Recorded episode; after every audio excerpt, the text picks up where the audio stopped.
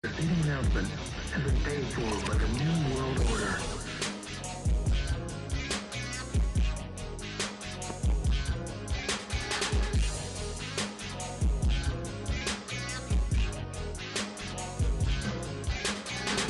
Yo, yo, yo, yo, what it do? It's your main man, Shizz Lansky, and welcome to another episode of All the Top Row Podcast. As normal, because this whole COVID 19 situation, having fun is always like we getting the whole lineup pretty mixed up, and it's always a different lineup each and every.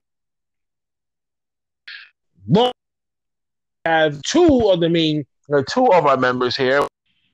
We have E Dukes here in the building with me. What's going on with y'all boys? Yeah, man. Just another day, another dollar. Hope y'all are safe though. I on that. Oh, and a big ups to you, you young boy, because your birthday's tomorrow. Oh yeah. Shit, I'm ready for that somewhat, but try to find another plan B since my plans Uh, got canceled. Don't mean, don't feel bad. Just like mine was last month. yeah. Um, what up with you, Dukes? Can you hear us? Yeah. Hey, hey. Yeah, you can hear us. Hey, hey, he's back. Uh, I'm I'm good, chill. You know, um, me and me and I'm RVD wild out on, on Instagram. I hate. Oh my god. Let's not go. I mean, I mean, we can talk about it, but we we're gonna talk about it here. um, so today's episode is brought to you by um Anchor Podcast, where we make our podcast here off the top of our podcast from our very phones, from our very indisposable homes. I mean, unfortunately, you can go on www.anchor.fm or you can go on the Apple at, at, uh, Apple iTunes and Google Play Store to download for free. And you can create your own podcast just like me. It comes with the customization tools. You make money off of sponsorships with very little viewerships. So take heed by my word. If you're quarantined at me at home and you- trying to find something new to do, this is one of the things that you could do. Pay attention, learn something. OTTR, we still here. We still growing. 100 plus plays. Let's keep going to 200. Let's get more people. Let's freaking grow. Sorry, I gotta say about that. Um, so y'all know today's episode is about. For the listeners at home, today's episode is about last night's Dark Side of the Ring. Um, the the mysterious murder of Dino Bravo. Um, for the people, for the listeners that, that don't know who Dino Bravo is, Dino Bravo used to run the independent wrestling scene up in um, Montreal, Quebec, Canada, back in the early 70s to mid 80s. And then that's when we see the downfall of the independent scene, how several talents, several big name stars were getting bought up by Vince McMahon in the WWF back then between 1982 and then 1985. Dino Bravo was having been one of those guys that closed up his shop and he eventually took a deal to work for Vince McMahon for very lucrative money. And as we go further along, and after a pro, pro wrestler's life is over and they can't work anywhere else or they don't know any of the skills to be able to pay um, a good a, a good amount of salary money to keep their to keep themselves their lifestyle afloat, they go and do odd jobs stuff like that. And he has a certain connection to the Montreal Mafia, who was run by his uncle. Nonetheless, so this is gonna go way deep into this thing. But um, as of March 10th, 1993, he was brutally murdered from the inside of his home. 11, 11 shots to the body, seven shots to his head. And clear cut, there was no breaking uh, in the ring.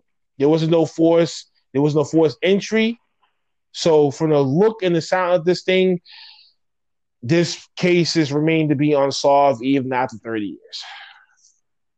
And um, we're gonna just go one person at a time. I know it's probably the dead last person to watch this. I know, I know that because I was watching this from earlier this morning from when I was getting dressed to get ready to go to work to when I was at work and watched it, I think like a good three times until I came back home and rewatched it all over again before we started our broadcast today. So I'll be the dead last one to go. Um, whoever was the first one to watch it should go first. Who is it, Dukes or Youngblood? Which one y'all watched it first? I watched it this morning. So Dukes, was you watching last night when it premiered, or was you like us watching this morning? Um, actually, I watched it um last night. Um, this morning, and, and well, like over two hours ago, just to like really understand what's really going on. Okay, so Dukes, I guess you have the floor first, since you was the one that kind of broke the ice for it. And um, Ah. go first. Take your time. And as we found out yesterday, we could go over an hour. So we don't got to be trying to crunch in so much. So thank God for yesterday's episode. That if you guys would have seen it, then you guys would have said, "How the fuck they go on for 120 minutes?" Yeah, we we we actually figured that out as we went along. So at least we now know there's no boundary line when it comes to this whole point section right here. So yeah, you got the floor. Um, I'll say my take on Dino Bravo is a slim story between what happens when you get let go from a company and you have nothing left else to do. Like his story could be taught, could be brought for any other wrestler, just because his, even though his investigation is still going on right now. But how is it that he got shot eleven times in his own home after he got Actually, altogether, it was 18 times. 11, uh, 11 shots to the body, seven shots to the head. my bad eighteen times? That's still that's still a lot of bullets in you. Just to get shot eighteen times in your own home after a drug after a drug deal gone bad. After this house with the mafia and knowing that you know everything that's going on, all thing I can say I just I feel sorry for for his family, man. Mhm. Like they did it after his his wife and his daughter left. Let's go to the opera. Ballet. Oh, yeah, ballet. But like I said, you gotta feel sorry for them. Let's just sit there and know that. Mm-hmm. Like I don't know. Like let's sit there and see a parent, and you'd automatically tell it's a hit. But the only one who won't say anything will probably be a wrestler that we all might heard of, Rick Martel. Mhm. because if we re- now one thing we all know is that Rick Martel and Dino Bravo have a have a connection, and he already and Rick Martel already knows things that Dino already told him. Maybe he knows who actually did it, and and he won't say not a word to even try to help out a dear fallen Conrad. It's a, it's a sad story, man. Definitely a sad story. He was a good, like as what I seen and heard, he was a good popular wrestler before he became to the WWE. And next, you know, I mean WF at the time, and got that luxurious, that that good mon- amount of money from Vince McMahon. and made his, made him a blonde heel, even though he was the most popular wrestler at the time. This is a sad story. I that's all I can say right now, man. All right, then. Youngblood, guess you get the floor, buddy. Um, man, I'll I'll be honest with you. Uh, I didn't know very much about Dino. I've heard the stories over the years, and it blows my fucking mind every time I hear it. And this morning when I watched this, you know, episode, it was no different. Um, y'all even in the introduction going on to Duke, basically, you know, brought up his personal life and my first time looking at it, it was pretty rough, you know, and then you have your wife and your kid, you know, kind of involved in that lifestyle that he was involved in. You know, they have to deal with the fact. Hey, not much. Um, they had to deal with the fact that uh that their you know the kid's father, her husband, died in their home while they're out having a good time, you know, looking at the opera. I mean, hey, that's their taste. They have a good time. That's them. You know what I'm saying? Ballet. Oh, Ballet yeah. and blood. ballet. So- Dude's got him opera. Um, honestly, they look like a go. but anyway, um, either or, you know, no family shouldn't be in that lifestyle. But since y'all basically talked about, you know, that, I'm gonna jump off that a little bit, and I'm gonna talk a little bit about his uh, professional wrestling, you know, career, his life there. Um, there's one word that I would like to describe Dino is pride. He has a lot of pride, I agree. and and I can honestly, I can understand that because when you do something and you work so hard and you bust your ass and you gathered fame and respect from your fans based off what you've done. And it makes you a very proud human being because you know what you did you know where it got you. But of course when your back's against the wall you don't want to let go of your first. But you know, just like a lot of wrestlers in the past, they come to the point where they have no choice. Excuse me for a second. Let me move.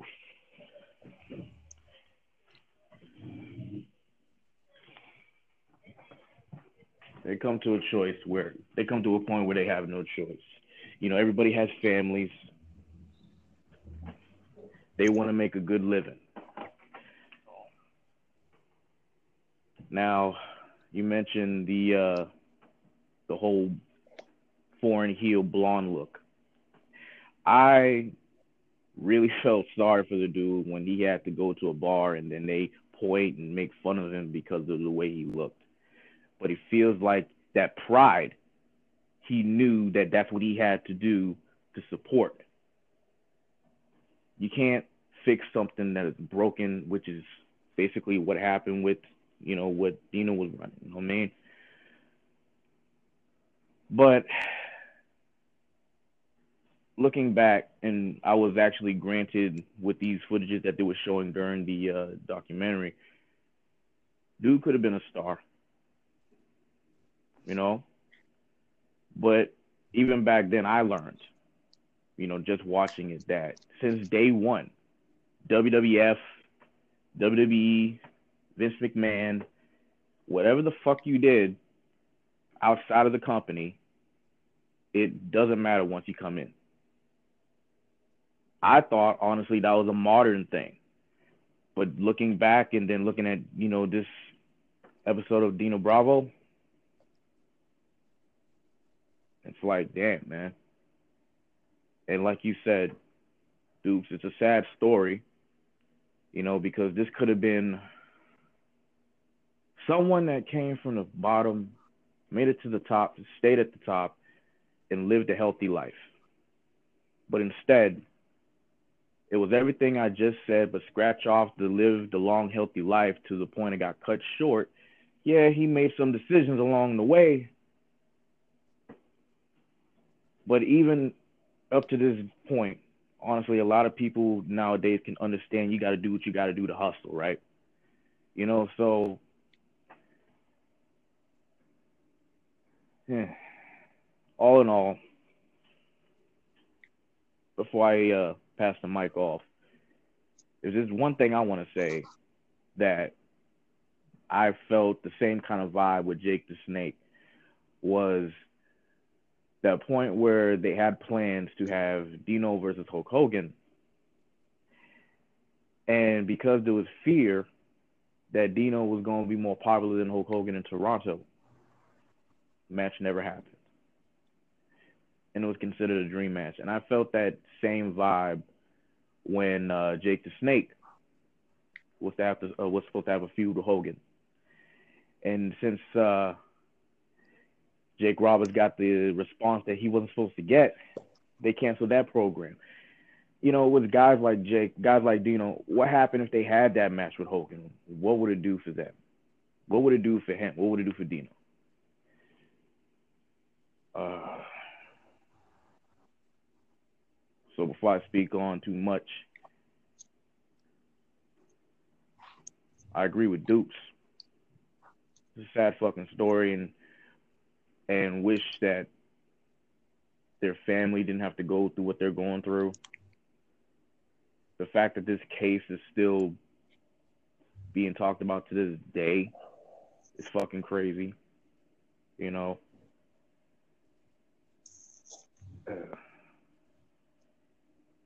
I'm not gonna lie to you. The way I'm speaking to y'all right now today, guys, is exactly how I was feeling watching it. Um, mm, there was a lot of gut punches and yeah, this was uh, this was interesting but deep, and I ain't really got nothing else to say about it, you know. I hear all that, brother. I thank the both of you for um, giving your real thoughtful opinions and um analyze this, you know, deeply. Excuse me, deeply and strategically, and most importantly, unbiased. For the viewers at home, I'm gonna break it down piece by piece as we go from the very top. We see Dino Bravo, this big, established, big, thick, six foot four, six foot five, guessing 325, 350 pound built guy who ran his own independent company, independent wrestling in Montreal, Quebec, Canada, as I said in the intro. This is how he got his name, this is how he got over, um, built up his name, his reputation. And as the boss, he will always book himself to be in in the main event that's that kind of selfish, but you know, back then, who who can tell who what, you know? Then we fast forward a little bit until seeing him being the beautiful dad and you know wife and all that stuff that he was, and he was a very popular guy with the group and uh, with the guys in the back, you know, with the fans. So as the baby face, he got over. And he built his name so much to the point that as times was on, WWE started to take form, started taking shape, and started gobbling up these big superstars, all the independent companies, bleeding them high and forcing them to either close or get bought out by him. Obviously, independent wrestling was no exception. They was part of that little deal. And as I kind of find out, I did not know that one of those Quebec um, wrestlers was from um, was from there too. And I was like, oh, that brought that brought a little bell in my ear the little Quebecers tag team that they had back used to face off against uh, demolition and stuff. If y'all ever remember that, um, he's in this documentary too it's about how you know great that he was as a worker, but they wasn't really close. So you know, depending on the different people will give you probably different perception of me of Dino. He was making money, he was enjoying his lifestyle. Then Vince McMahon comes knocking on the door, I swallowing. Eventually, he has to think, but for the safety of me and my family, do I go over here and make this money, but I will lose my sense of pride and dignity because they're to put a character on me, or do I stay here and crumble crack with my company, but I can be who I am and be what I love and do what I love. Back then in 1984, 95, there wasn't really that much options. So the big names will go to WWF. You see him having Jimmy Jimmy Hart as his mouthpiece and as he's growing his name as a babyface. I mean, I mean, as a um, as a heel at first, but he was getting more cheers. That when they brought him in, they they brought him in as a babyface. They didn't put him. They put him as a heel. That was the turn later on, which I thought that was stupid. Just like Youngblood said earlier, if you have a hot guy with a hot hand, and you also have Hogan and Macho and everyone else, and they're built, and he's built just like them, and you ain't pushing him to the moon? Are you kidding me? Maybe Vince had already looked at him because of his age. I don't know how old was he. He had to be in his mid thirties when he was coming into WWF, and that transitional period from there and being there for the next several years until 1991. That was when the last time you see him wrestling on WWE programming at WrestleMania seven against the Ultimate Warrior. If I'm getting that, if I'm getting that correct. um, uh, see, just the timetable for him was just he was happy, but now he just took the money, but he's going to be miserable. But the lifestyle stayed the same: flashy cars, you know, say all that stuff, and buy a nice home. Then changes when his contract expires and he's decided that they're not going to sign him and he's going to leave. Then what could you really do back in those days in between 1991 and 1992 where the only biggest company that was out was WWE. I mean WWE back to WWF. WCW could have been one, but look at back then compared to where they was in 1996. Huge gap. um, so he knew he couldn't devalue himself to go into another company like that. So he he figured another way. He's trying to figure out his next move could be his best move. His next move was actually a pretty controversial move. He uses his connections. Now, this intertwining with his personal life, I'm still trying to figure that out. But from what I understand, the Sicilian and Italian, the Sicilian Italian mob that had already migrated to America had already built an establishment, but never in Canada. They see an open, wide marketing field that they can take over. They send a which was happens to be Dino Bravo's uncle, um, the Catrulli family, if I'm pronouncing this straight. The Catrulli has hubbed in Montreal, Quebec, Canada, has taken over majority of Canada for at least a good 35 years. Still, if people, but if people pay attention to this little Netflix, um, Netflix little series called Bad Blood, that documents of the early 90s French um, French Canadian mob in Canada. That that story is kind of intertwined to what really what really happened back in those back in that time period. So intertwining his life, using using his connects, he's not going to get no regular job. He needs to make that big money to be able to maintain his lifestyle. And the only thing back then that people don't know that actually truly exists to this very day is the Italian mob. And they do exist, people. Stop paying attention to things, especially in New York. The five families are still rampant out there. Well, not totally rampant. Three of the families kind of dying down a little bit. The only top top echelons right now are the Gambinos and the Genovese family. Those are the only two that's been kind of been on top for the last, I say, 10 to 15 years. Now, for the people that don't know, um, one Gambino former boss two years ago got clocked, I mean, got shot and got shot outside his home. Never in American history, never in never in mafia history has that happened. Which we're gonna get to that later on with Dino Bravo's case. But that supposedly someone that's untouchable, and you and that's someone. The one thing that you don't do, that's a cardinal rule. You can't. Period nonetheless, as this thing teaches us, anybody, anybody can get touched for any reason whatsoever. It could be a smart move, it could be a dumb move. Moving forward, Dino gets involved with this mafia family. He started making money on the side, and his game was contraband cigarettes. You know, bringing it from an outside country, bringing it into their country, wait, um, crossing out the sales tax and making profit off that. So they can be making a good 100 to 150,000 If you ask me why, I'm a mafioso head. I study this shit, so this is a hobby for me. Nonetheless, because of this little gamble, can get you really into some deep shit. Especially if a plan goes wrong, and now that hundred thousand dollars for, I'm guessing it had to have been fifty. I mean, um, fifty box shipments that he had hold on to, but then they got confiscated by um, Montreal Police Department. Someone got to pay for that.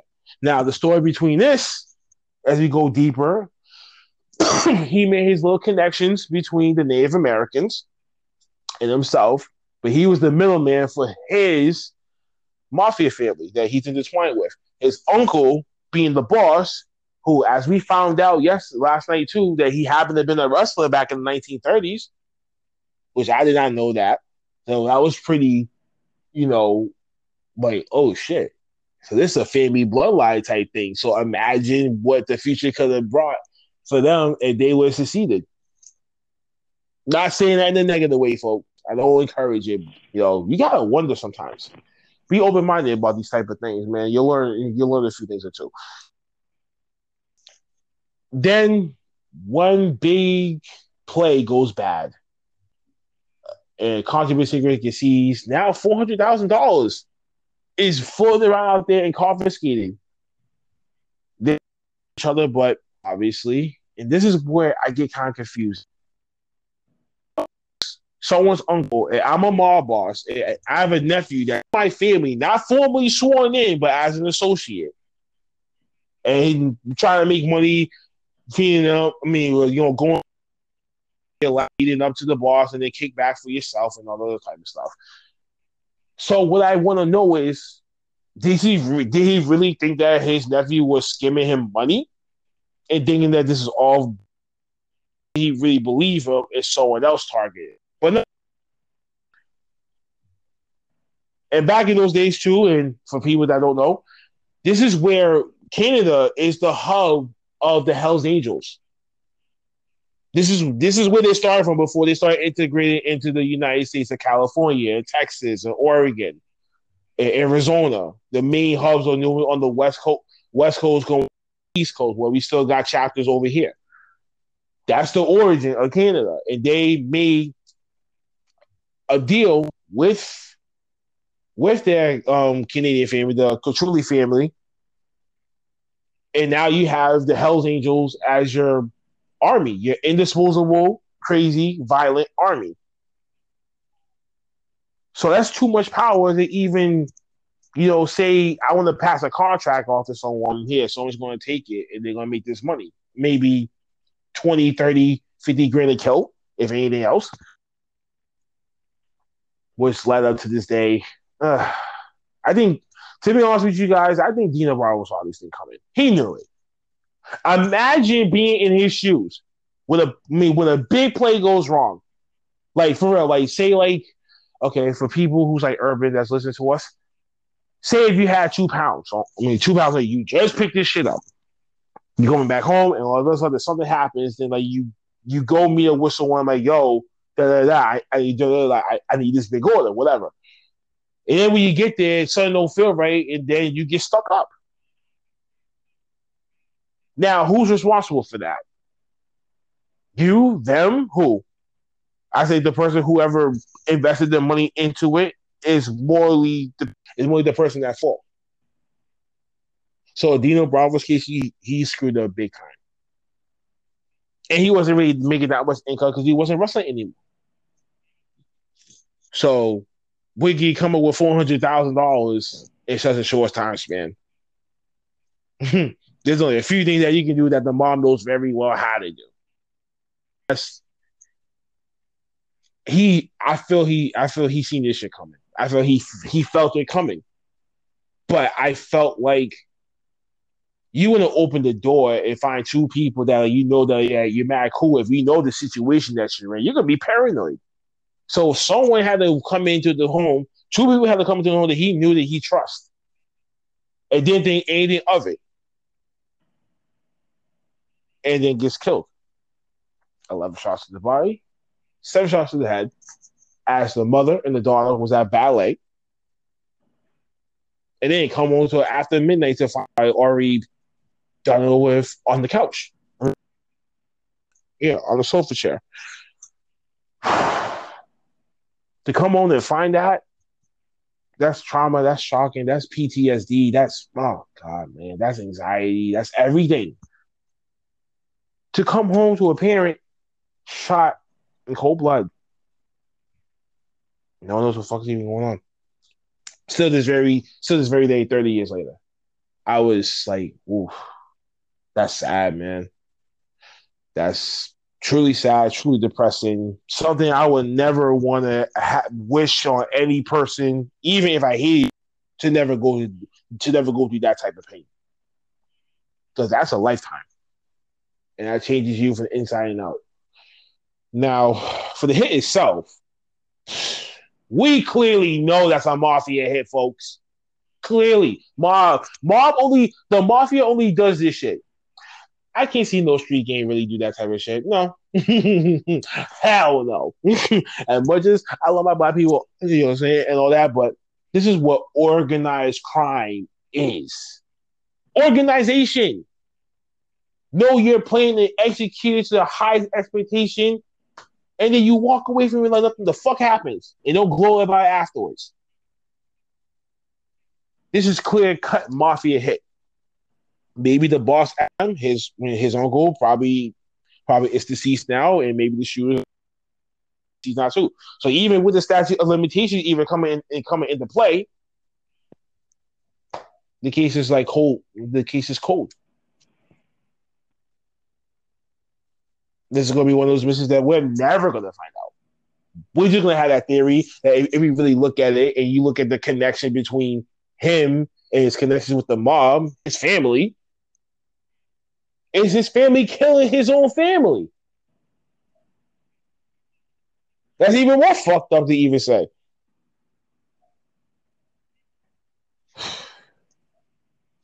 Man, I just feel bad for the daughter. She's beautiful. I know y'all watch that, so don't try to act like be all silent and shit. But yeah, I feel bad for her. You know what I mean? You know what I'm saying? So I was like, oh, damn. I I mean, I was, you know, nothing but, you know, they keep their heads up high and, you know, always think about the good things about their husband and their father. Cause that's rough. That's a that's one that's one big pill to swallow. That's something that you can never you can never run away from, no matter how long it is you know. But my but my definite belief is this was the mob doing it. Regardless of your family, four hundred thousand dollars. Now imagine Tony Soprano. No, actually, excuse me. This actually did happen. Tony Soprano did kill his nephew, um, Chris Moltisanti in The Sopranos. We've seen that shit happen before. We've seen Tony killed um Tony uh, Tony Boletti, his own cousin, in season five. for the people who are Tony, Tony Soprano, um, the Sopranos fans that listens to the show, thank you very much. Support. Rest in peace, James Gandolfini. Damn, man, I'm still alive, man, for real. it's times like that that makes you that it hits you. It's the same way that it hit Youngblood, and I felt I, I felt. The, I never want to wish that on my father either.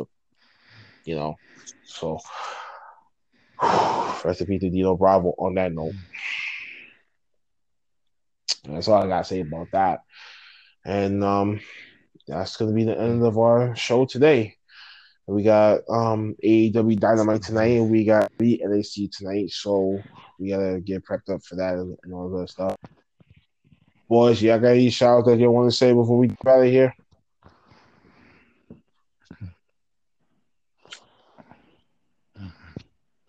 Um, rest in peace, Dino Bravo. The daughter of Dino Bravo. You don't deserve this shit. But stay beautiful. Stay living the life. Uh, also, shout out to the HBO app for bringing that Looney Tunes cartoon back. I'm gonna watch that shit in May. That shit looks like it's funny as fuck, authentic as shit, and I'm interested. So that's all I got. Edukes, what about about you? You got any shout outs that you want to do? Um, shout out to him. Like Nick said, um, shout out to Dino Bravo's daughter. She looked bad as a mug. Um, no offense. I'm not trying to joke around on that one. Um, shout out to like our rest in peace, Dino Bravo, and um, thank everybody for watching the Big Show on Netflix. Um, me, me, uh, Mark Henry, um, Rikishi, and Mick Foley, we all sing songs together um, on on a regular day basis. So thank y'all for watching the show. I know he's trying. I know he's trying hard to make me laugh right now. It's not working. I got you. Um, thank you to the listeners at home. like, share, like, share, bookmark our anchor page. Hashtag support OTTR. Hashtag OTTR. Hashtag off the top ropes. Hashtag off the top ropes podcast. Hashtag support local podcast. Oh man, that's a lot to fucking do. Anyway, happy early birthday, Nick. Pretty sure you're going to be on tomorrow. I'm guessing you're going to be on AEW Dynamite with me and the rest of the boys, hopefully. Um, as we move along, the COVID 19 situation, for God fucking sakes, people, wash your hands, put on that face mask, sanitize them things, stay six feet away from people, stay far away from these guys. I need these guys. Jesus Christ. If we all go down there, this is all going to be one big Vince McMahon XFL scandal incident. And I don't want that to happen. Nonetheless, hmm. as one beloved TV talk show host once told me and once told millions of people around the world and around the nation, back in the day, of course, when the boss was active, each other.